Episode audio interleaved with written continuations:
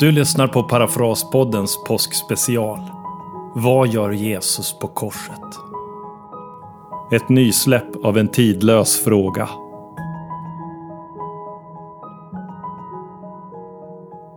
Det finns nästan ingen så välkänd bild som beskriver kristendomen eller den kristna tron som den av Jesus på korset. Du behöver inte vara troende, men skulle någon avkräva dig en referensbild på kristen tro skulle en bild på en slags Jesus på ett slags kors riskera att bli din. Och är du born and raised i kyrkans värld skulle samma bild poppa upp i tanken Jesus på korset. Och varianterna är lika många som tolkningarna och tankarna.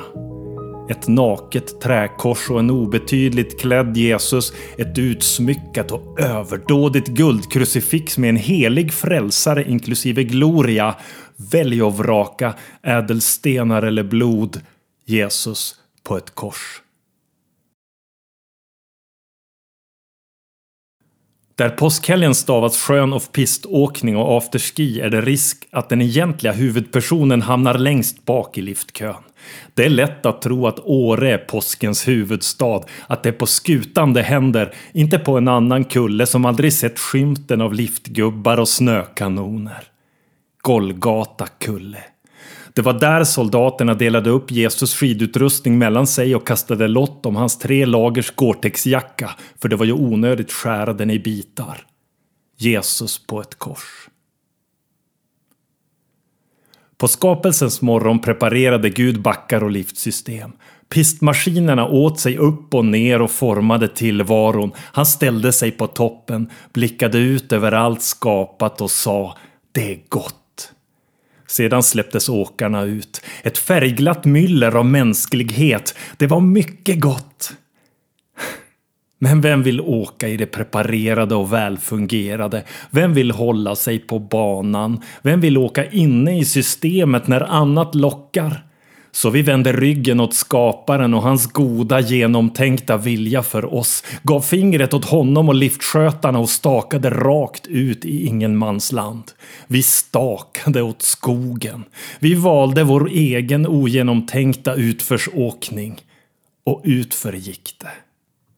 Lavinerna rullade snart ner för bergssidorna och inom kort var allt gott begravt under tunga snömassor. Vem kan gräva fram sig själv? Vem kan rädda sig själv? Vem kan ställa till rätta allt vi förstört i och omkring oss? Syret är slut och döden har tagit över vår Fun Park och Halfpipe. En målmedveten livräddare med en lång pinne som letar i snömassorna. Jesus på ett kors.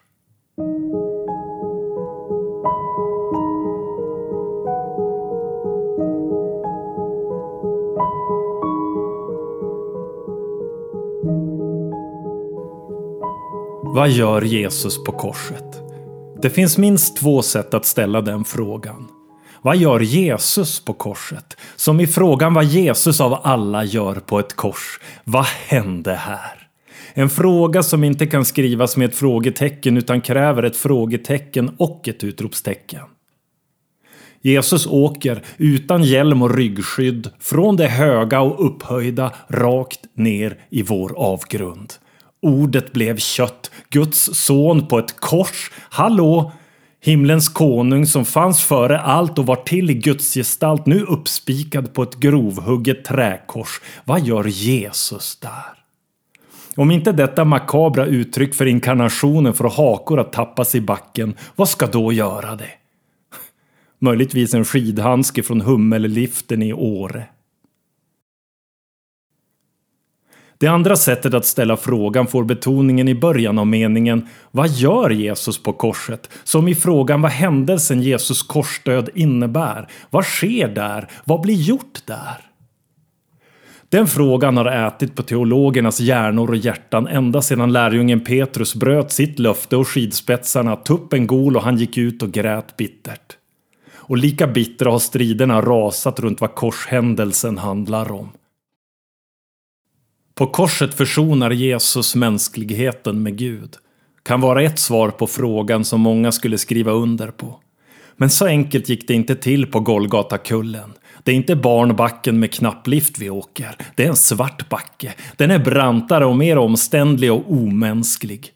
I varje fall att döma av hur tonläget varit genom kyrkans snöstormar gällande försoningen. Inget kan väl uttrycka det mer absurt än vad som kom att kallas försoningsstriden i slutet av 1800-talet. Vänta ett tag, vad sa jag? Försoning och striden. Går det ens ha de två orden i samma mening? Nej, antagligen inte så vi stoppar dem i samma ord. Försoningsstriden.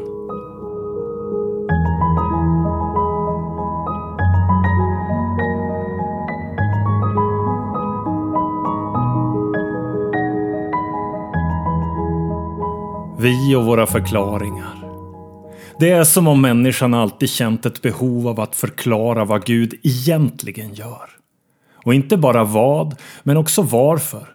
Toppat med svar på vem som gör vad där på korset. Det finns något förmätet vackert i detta. Vi vill veta så vi kan övertyga dem som inte förstått.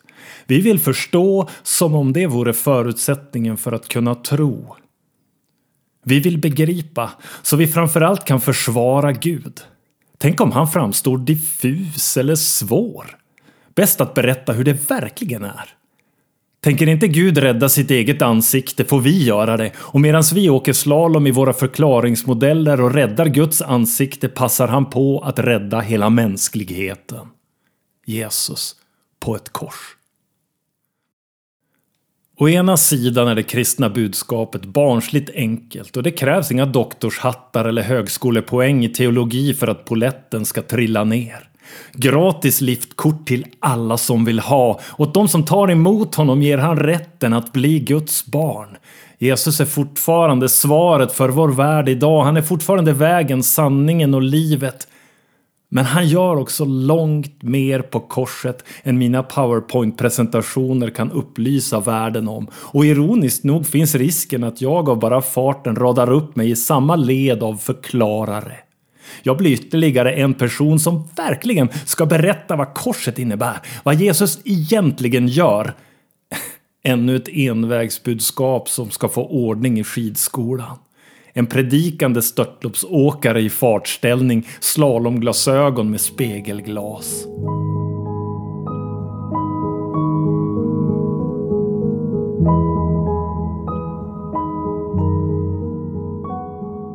Ofattbart begripligt. Jag har kommit fram till att jag inte har kommit fram till vad Jesus verkligen gör på korset. Att jag inte alls kan förstå djupet av vad som sker där. Att det är ett sant mysterium och hur befriande det är att acceptera. Både mysteriet och min oförmåga. Men det jag anar att Jesus gör räcker. Att korsdöden är ett oslagbart utgivande bevis på Guds kärlek. Att Gud var i Kristus och försonade världen med sig själv. Att Jesus är Guds lamm som tar bort världens synd. Att synden blev dömd och döden dödad. Att korset och uppståndelsen är segern över allt som behöver övervinnas. Att den nattsvarta ångestens trädgård aldrig vinner. Att en uppståndelsemorgon i en annan trädgård till slut kommer att komma. Jesus på ett kors. Hur Jesus likt en enorm dammsugare sög historien ren från synden och vände dammsugarmunstycket in i framtiden och där på Golgatakullen absorberade även ogjord synd när han blev jord till ett med synden. Våra synder bar han i sin kropp upp på korsets trä. Och fastspikad hänger inte bara en sönderslagen snickarson utan en tråd på kroppen. Där naglas också den dammsugarpåse upp som skilde oss från Gud. Ty så älskade Gud världen att han gav den sin enfödde son. Kanske vill någon dö för den som är god. Men Gud bevisar sin kärlek genom att Kristus dog för oss medan vi ännu var syndare. Guds kärlek som är ofattbart begriplig. Den kärleken har vi troligtvis inga referenser till. Den är mer än vi förstår och framförallt mer än vi förtjänar. Detta kallar Bibeln nåd. En oförtjänt gåva. Gud går för långt i Jesus. Det är det kärlek gör. Det är så nåd ser ut. Gud svettas, kastar av sig sin reflexjacka och fortsätter gräva i lavinens snömassor. Han ropar, gräver och gråter. Jesus på ett kors. I Jesus rop och sista andetag händer mer än böcker kan beskriva och tänkare kan formulera. Även om vi fyllde hela fjällvärldens inkvarteringar och parkeringar med predikanter finns inte predikanter nog för att sätta ord på den totala innebörden av Jesus sista ord. Det är fullbordat. I den himmelska snösmältningen Fader, förlåt dem, för de vet inte vad de gör. Det här är goda nyheter till en värld som slutat skratta, som ironiserar och strävar, som envisas med att staka åt skogen, till presidenter och uteliggare, till pensionärer och pastakokande småbarnsföräldrar. Dina synder är förlåtna. Vänd om från avvägarna och självupptagenheten. Du kan få byta ditt livs svettiga superunderställ av skam mot ett nytt Ta emot Jesus, världens hopp, en 180 rakt in i Guds öppna famn.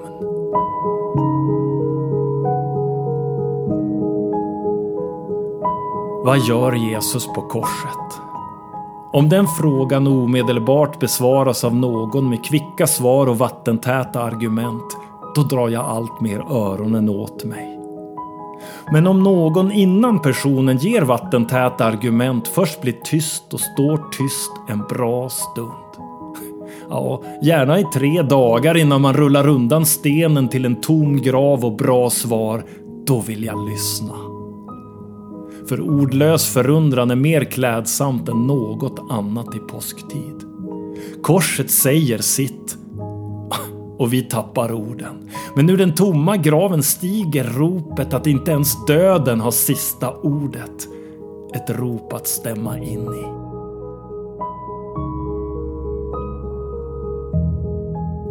Så där sitter vi i värmestugan och dricker för stark mjölkchoklad och äter limpa med ost. Det är påskhelg och pudersnö, det är solgass och nyslipade stålkanter. Det är en kort lunchpaus på långfredagen innan nästa topptur. Vad hände egentligen på påsken? Vad gör Jesus på korset? Han gör tillräckligt.